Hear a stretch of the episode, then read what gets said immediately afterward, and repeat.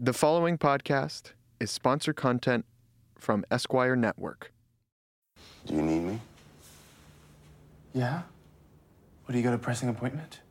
What, do you need me to hold your hand or something? Yes. Don't worry, they're not gonna kill you. They think you're like crime scenes Picasso. But it would be more useful to find out about them. Why? Know your opponent, the art Sun Tzu, chapter 3. What the f are you talking about? I'm talking about what I bring to the table.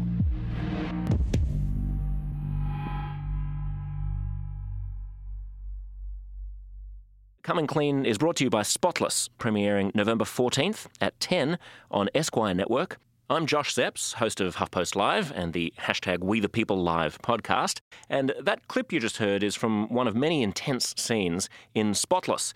Spotless is a show not only about blood and guts, but about life and death and survival and humanity.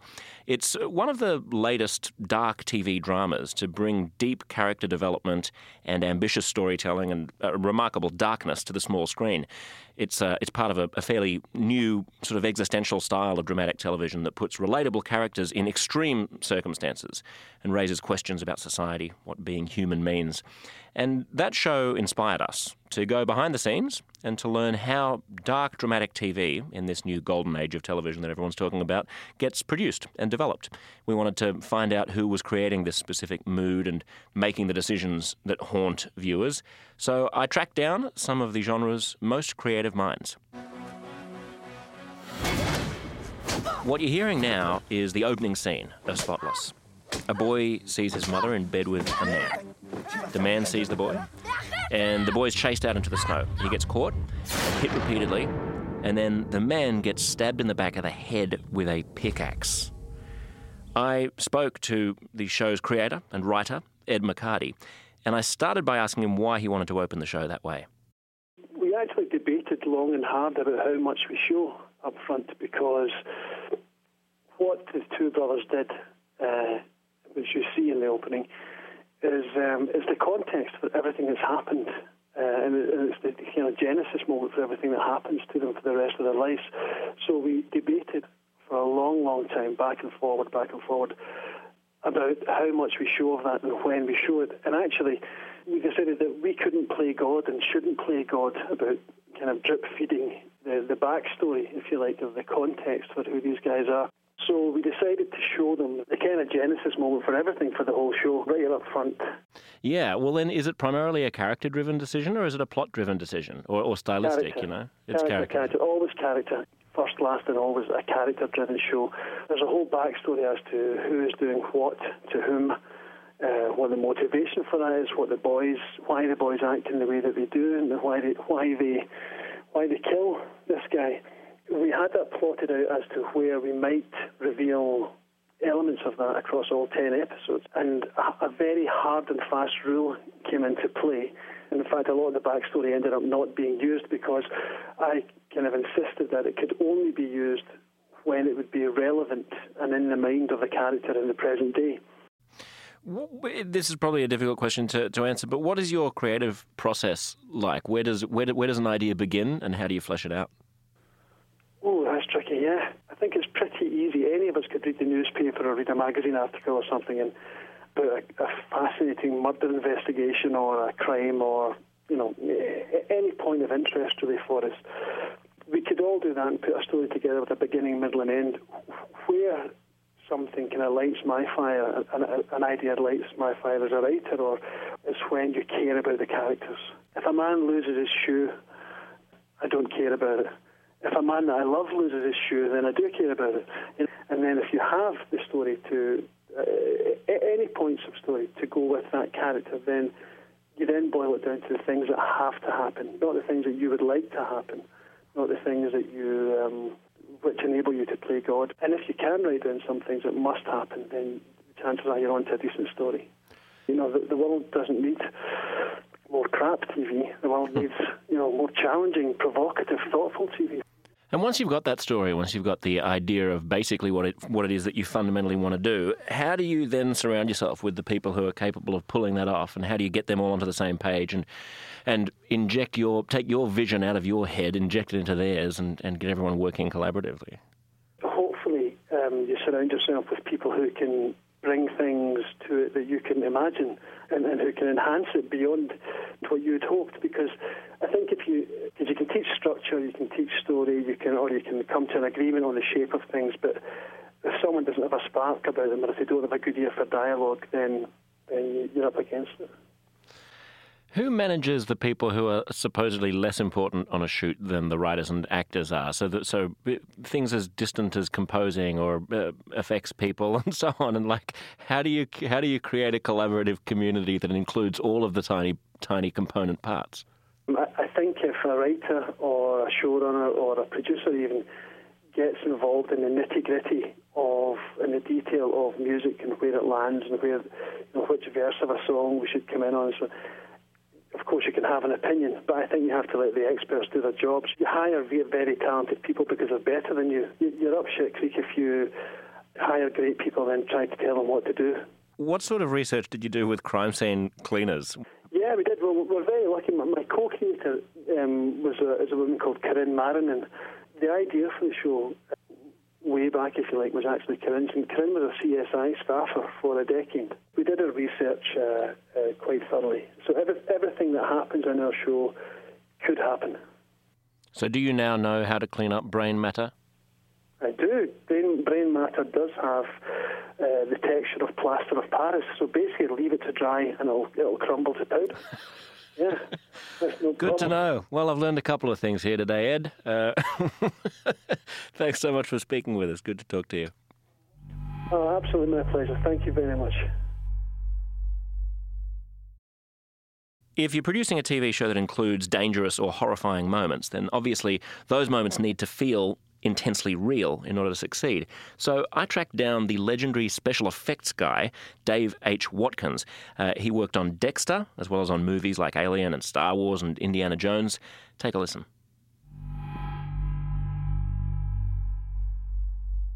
Can you just start by giving me an impression of how you got into the field? It was my first job after I left school because my father knew who was also in the industry, but he knew a special effects man called Les Bowie. I think the first thing I was involved with was uh, Kubrick's 2001.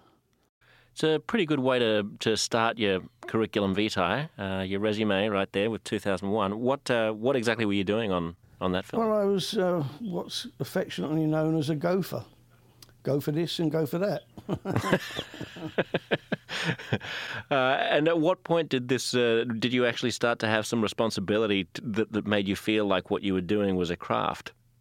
Well, actually, it was um, everything I was told not to do as a child. Only now they're paying me because letting go with explosives and big firebrands and um, all of the sort of things that were definitely not in my tool bag when I was a child and, you know, obviously I was taught responsibly how to handle these things with all the safety parameters that go with it. But my God, was it fun. So, when you get hired on a project, what happens? Uh, a director comes to you, you receive a script, and what's the process of, of going from whatever the writer has dreamt up to making it a reality? They would call me and we would discuss the film, and then they would send me a script if we agreed. And I would break the script down uh, into the effect side of things. Is it always immediately clear to you what's an effect and what's not? Oh yeah, pretty much, but not like most people. They'd say, you know, the fire burning in the hearth. Well, that's a gag. That's an effect, and mm. you hmm. have to figure out how to do it. If the director wants control over it, then you turn it into a, you know, a propane gas rig that you can adjust the height of the flames on, or turn it on and off. How does TV differ from movies? Um, not a lot, really. I mean, you're pretty much in the same ballpark. I mean, there are no shortcuts, but TV's much faster, uh, especially on shows like Dexter, where they would dream stuff up, and you'd have to figure it out and make it work, you know, within 24 hours. You mentioned Dexter. That's one of the. It was one of the most deliciously dark shows on TV. Did does that change anything for your job? Well, not really. No, it's it's all part and parcel of the job because there is no emotion to the job. It, it's a mechanical job where you take on what they want to see, whether it be blood, whether it be bullet hits, whether it be fire or rain. You're still under the guise of an effects man doing the effects that are seen on the screen. And have things changed much in the in the time that you've been working in the industry? Oh, blimey, yeah. I mean, the directors forget that just because it's digital, it doesn't mean it wasn't done before. You know, and it's cheaper to do it mechanically with the actors in the frame than it is to go through the elaborate process of digital work. What are you looking for in terms of collaboration with the creators of a show or a film, in terms of their communicating with you about what what it is that they want and their receptiveness to whatever feedback you've got about about how to do it? A lot of times I will surprise them with the simplicity of how things can be done. I mean, once on Dexter, the designer came to me and he was pulling his hair out because they wanted this um, airport ticket machine, you know, where you put your ticket in and it spits it out the other side. That was supposed to be, you know, part and parcel of the story as Dexter left for Paris. You know, they showed it to me. I said, can you not rent one? And they said, no, it's $75,000 to rent one. I said, well, then why don't you get a little person and build your box as to what you want to do, have him take the ticket from one side and shove it up the other side. I said it was good enough for George Lucas. Did they do it?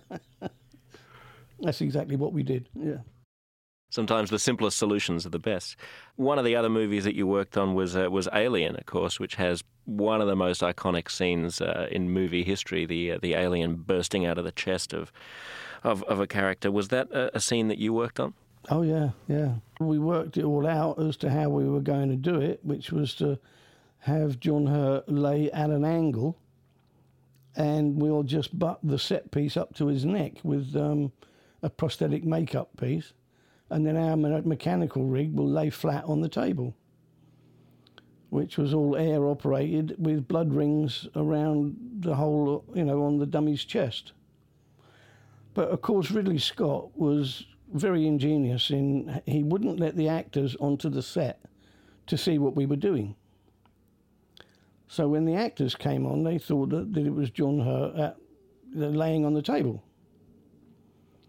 And when we hit the blood pumps and the ram to force this thing through the t-shirt, and the blood went everywhere, and part of it actually hit Veronica Cartwright straight in the face. And she went into hysterics. She fell over backwards off of the couch and she was a chocolate mess. She had to go home. Wait, did the actors not know what scene they were shooting, or had they not read that scene? Well, they knew that something was going to happen, but nobody told them exactly what. Uh, do you can you think of anything else on Dexter? There, Dexter had so many uh, sort of huge scenes of uh, of. I'm trying to trying to pinpoint any particular example of, of gore, but there are so many that come to mind. Are there any that pop into your head as being particularly uh, either audacious to pull off or or, sim- or or beautiful in their simplicity? Uh, Michael, he really enjoyed a lot of the effects we did, except some of the fire gags. Some of the fire gags were really tight, and uh, one of his ladies, she was a firebug, and so everything she did was arsonic. We got into a few situations where, you know, I had to pull the plug because everybody, well, especially the director, was getting a bit ambitious as to what we could do with live fire sequences on stage. Have you ever had a creative disagreement with a director, or any kind of disagreement with a director that was that was so profound that you it left a bad taste in your mouth? Well, I once had a uh, an incident with Steven Spielberg where he was really involved in the scene. I wanted to go through the safety instructions with Harrison as he ran down the the walkway, um, you know, in the Temple of Doom, and I had bullet hits all over the place, and I had to show Harrison where they were, and he thought I was taking too much time, and and then he started yelling at me, and then he got a bit profound. So I took my key out of the firing box and I walked off the stage, and I wouldn't come back until he apologised. How do you feel about that? But um, the first AD came to me when I was sitting outside and said, I'm going to lose the day unless you come back. He said, Will you do it for me? I said, Well, that's hitting below the belt, but okay. So I walked back in, walked up the stairs up to the gantry, walked past Steven, um, walked up to Harrison, explained what I was going to do and how we were going to do it. Steven started up again, and Harrison, because he's much taller than me, he leaned over my shoulder and said, Just a second, Steven, we're discussing safety. After that, you know, everything went sweet as a nut. Got it all in the first take and I left the rest of my crew to um, de-rig that. And on the way down the staircase, Steven leaned over and he shouted my name. He said, Dave Watkins? I said, yes. He said, I'm sorry, you were right. so I said, well, that's very big of you, Steven, and I appreciate it, thank you. And he's never, ever questioned me on safety again. David, uh, lovely to talk to you. Thanks so much for your time. Thank you. Bye. The mastery of on-set special effects is obviously remarkable, but how does the whole show come together in post-production? It's editors who make it happen, who allow a show to breathe, who create its pacing. So I spoke to Louis Cioffi, who was an editor on Dexter. It's a huge challenge. It's a multi-dimensional puzzle. What I enjoyed about doing it is I could just do that and not think about anything else. What do you mean that it's a multi-dimensional puzzle? You have sight, sound, hearing. So I guess uh, multisensory. It's manipulating images, sounds to create a desired effect or a way to tell a story. What we do is we try and distill everything into its most potent form and try and just keep working away and working away, and looking at all the options and seeing if there's more concise and compelling way to tell the story. Dexter was such a dark show. Is it is it at all different working on a drama that's dark than something that's sunny, or are you bringing the same tools to the table? You're bringing pretty much the same tools to the table. There's just more at stake. It's it's about life and death. Dexter revealed himself in his voiceover. His interaction with people is a facade that he would put up. We only saw the true Dexter in his voiceover and in the kill rooms where he revealed what he was and who he was. It can be difficult to channel some of the darker scenes. I think, you know, there's one scene in, in particular when Dexter is with this character Lumen, and they have one of the, people that abused or raped her on the table, and they share a kill, and that was one of the darkest things I've ever worked on. The way it was written, Dexter is describing that this is a release, you know, for him. And the way it was played, you you know, you believe it part of what made Dexter work so well as a show was the the sense that you're actually perceiving the world through Dexter's eyes. And as you say, the voiceover always re- keeps reminding you of that, that what you're looking at on the outside is just a facade. How does that influence the way that you edit the show? The entire show is edited through Dexter's point of view. The world doesn't exist, or the Dexter world didn't exist without Dexter being in it. That creates tough choices. Some of the other actors would be doing great things, but if it wasn't in Dexter's point of view, we couldn't really show it. Is it different now working on The Affair? What are the similarities and, and differences? Well, you know, the similarities between uh, Dexter and The Affair is, you know, The Affair is also told very specifically through people's points of view. The first season one was all about Allison's point of view and Noah's point of view. The world literally does not exist without that character in it. Is there something in particular that appeals to you about dark material, or is this is this accidental? Dexter, I came on in season two. I was on from season two to the end. And uh, when I first uh, heard about the show, my wife loved it. She watched it on Showtime. Said, "Oh man, this show is fantastic. You should watch it." I didn't want to watch it because I had been so disturbed by a book that James Ellroy had written called Silent Terror, and it was really, really creepy. After reading that, I had no desire to be involved with serial killers, serial killers at all or show about that. And then when I found out they were looking for an editor, I, uh, I started watching it, and it was just compelling. It, I, he's kind of like a, a, wooden, like a, a Pinocchio type. He's a, he just wants to feel what we feel. You know, he just wants to be normal think we all have a little bit of Dexter in us, right? We all feel like uh, like everyone else was somehow taught at some class that we accidentally missed how to be alive and how, and how to do things and how to manage life and how to manage the world, and uh, we're all just uh, afraid that we're going to get found out at some point and people are going to realize that we don't belong. Yeah. Um, You said it so well, I'm not sure if I've got anything to add to that. sure. Can you just talk about the process of how a director imparts um, to you what they want from you and how they manage teams and collaborate? Are there, are, there, are there interesting differences between the way that different directors do it? What works? What I do is I'm whoever you need me to be. Uh, I do whatever works. The director I'm working with right now, Adam Wingard, I'm the first editor he's ever worked with. He's edited all of his own stuff. The way I worked with him was that I would put my cut together, and then for the director's cut, he would edit on the show. You know, not all of it. He'd do like a, a pass through. That's his way of getting to know the footage. Other directors, you know, guys like John Dahl, I they would come in and give me notes, and they'd tell me what's working, what's not and then I'd work on that, and then uh, they would come in and review whatever changes we have I've made with them, and uh, we keep doing that until they're happy with it. And then once I'm happy with the director, we usually work with the producers and show them, and they'll have some usually pretty helpful notes. And then we go to the studio after that, and they'll usually have some pretty helpful notes. Hopefully, a good it's a good show at that point. Well, here's, here's a joke I always tell my producers: like, look, the night the show airs at my house, I'm going to play a DVD of my cut of the show. Um, but you know, if you can't argue your point successfully, then you know it's just not meant to be. Obviously, you know you don't want it to be gratuitously gory, but you also want to make sure that it's. Uh, horrifying. so, like, is there is it? Do you ever have any internal tension between those two? Yeah, I, I try and make it it's it sounds corny, and, but I, I, try and make it serve serve whatever the purpose of the scene is. On Dexter, we never try to go over the top with any of the violence or any of the blood, because we wanted to make the show. I guess what's the word? I'm trying to figure out a word. How do you say classy? sure, you can say I, you can say classy. Yeah, we didn't want to be gratuitous. We didn't want to be slasher. We, you know, we wanted we wanted the show to be taken seriously. Uh, Louis, that's great. Thank you guys. I uh, had a great time and looking forward to hearing this.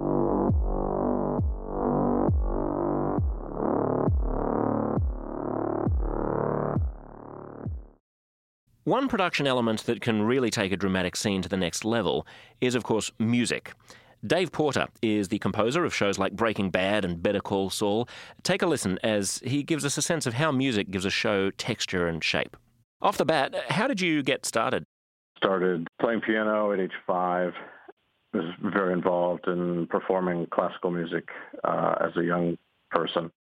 Got into the technology that was coming around in the 80s in terms of making music uh, when I was a teenager, and that kind of sparked me into making my own music. But also, I was always interested in TV and film scores. Was there any TV or film score that really blew your mind and you got the idea that it would be a cool job? I mean, I think about, um, you know, Twin Peaks and David Lynch has always been so good at using music and sound.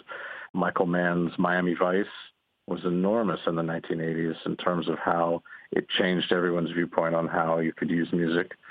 You can't get more different sounding scores than Twin Peaks and Miami Vice, both sort of iconic but in totally different ways. That's right, and so very different, but but uh, perfectly appropriate in each case, I think. On the point of music being appropriate, uh, one of the things that's really annoying is when is when music is too heavy-handed or emotionally manipulative. And so, on that question, a, do you agree that it, it is, and b, why does that happen? Do you want to throw anyone under the bus? that's a, a multifaceted question.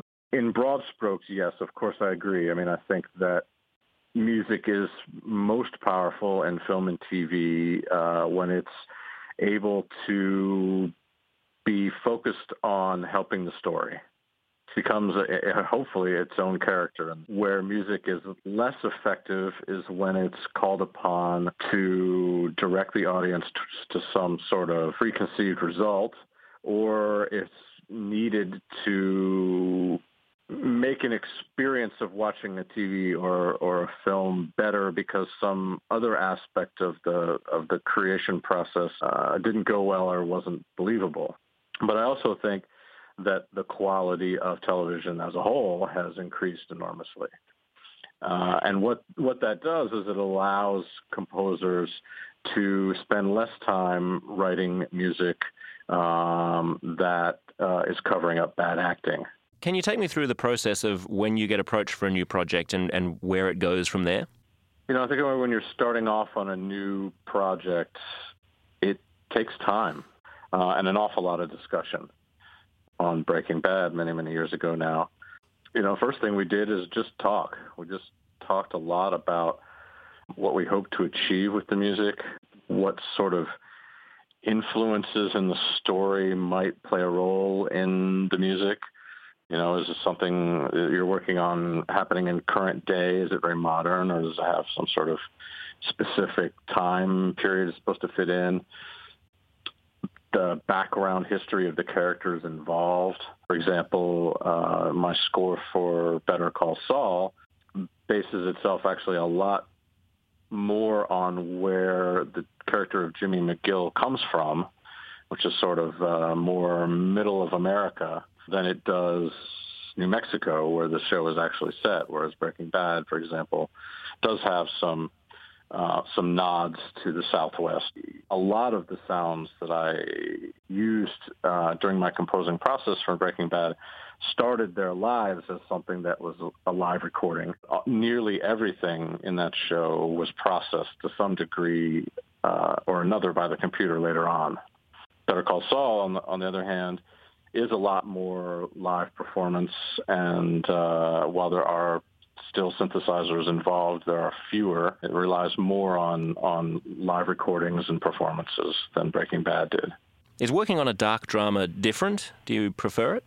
Well, I mean, I, I do think that my music lends itself well to certainly dark or contemplative or dramas that make you think. Have you had any blow-ups or just completely different visions for a score than someone else, like the director had? Uh, I mean, not that I'm going to talk about specifically, but there, there's no question we are artistic folks trying to do artistic work. We all get into situations where the creative conversation uh, just isn't working. Uh, and that does happen. It happens far less often than not. You know, that's where you kind of have to uh, look each other in the eye and say, hey, I have enormous respect for everything about what you're doing, um, but we're just not on the same path, and this is the timing isn't right for us. Are there any moments that you think were especially effective that you're super proud of? You know, one of the beauties of working on a show like Breaking Bad is that there are always breaking the rules and throwing new challenges at you. So you're required to do things that you haven't done. I mean, we've never done, you know, this is what was season four, was it the train heist? I can't even remember now. Four, the beginning of five. We'd certainly never done a sequence like that before um, in, in all the episodes we'd done to date on Breaking Bad. So, so seeing it and knowing that I had this big block of eight or 10 minutes uh, straight of, of action score was uh, was a, was very exciting, and I think you, as a composer, you get up for that because um, it's a chance to to show your stuff and and add something to the story. Thanks for your time. Oh, you're very welcome.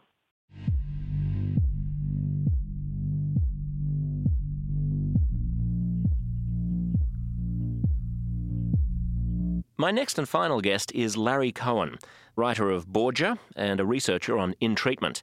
Larry gave us a vision of how writers and researchers start with a blank page and end up with something truly authentic. Uh, yeah, I want. I growing up, like I wanted to get into the film industry very, very badly, and uh, I went to school for film, um, sort of thinking about having some kind of feature career because that's where I was. My, my that's where my head was at at the time, and by the time I finished school, I kind of started to see that things were shifting and there were more opportunities coming out of the television world. And the quality in television was totally shifting. And I think the collaboration was was a big part of it as well you know, on a feature, there's only one person at the top of the ship, and on a television show, everyone's working together. I was just going to follow up on that in terms of what about the leadership of a showrunner, though?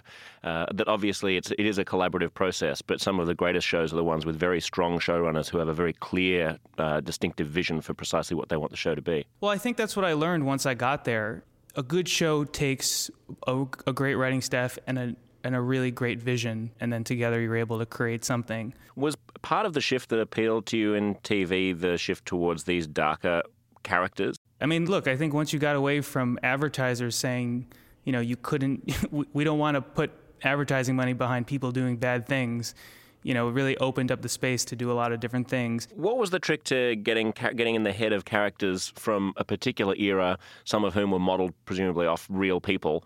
Is that a more difficult enterprise or a more liberating enterprise than creating something from scratch? I can't put it in either of those camps as much as I can say that in the case of Borgia, the truth was always stranger than fiction. No matter what we did, and no matter how hard we try, as soon as we found what really happened, it was always more interesting, and that was really exciting to kind of always be able to push your push that research muscle a little further to find something that that really happened. And so much of it was documented.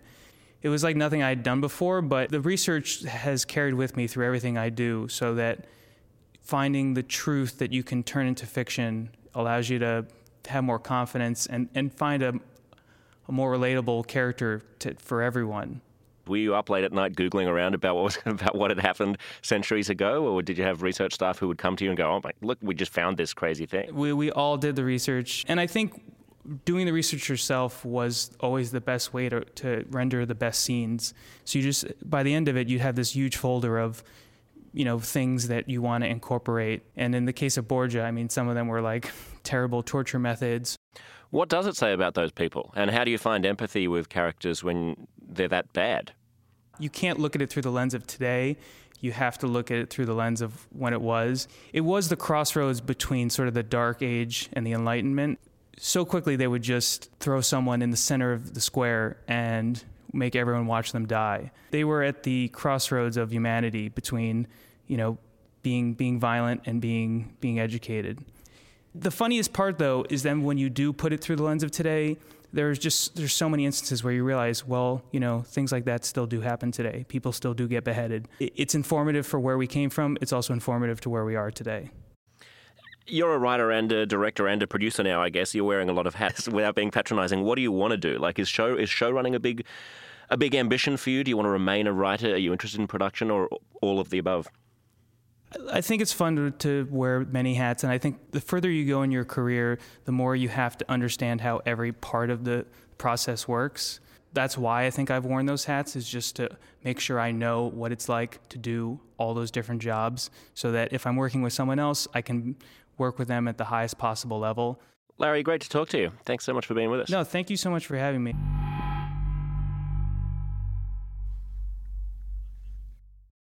Thanks for listening to Coming Clean, where we've tried to bring together some of the most important strands that bring to life a television show, a dark drama that can reflect on what it means to be human in the 21st century. Many thanks to our guests who've helped us do that Larry Cohen, Louis Cioffi, Dave Porter, David Watkins, and Ed McCardie. Uh, Coming Clean is brought to you by Spotless, premiering November 14th at 10 on Esquire Network. I'm Josh Zepps of HuffPost Live and hashtag We the People Live. Thanks for listening.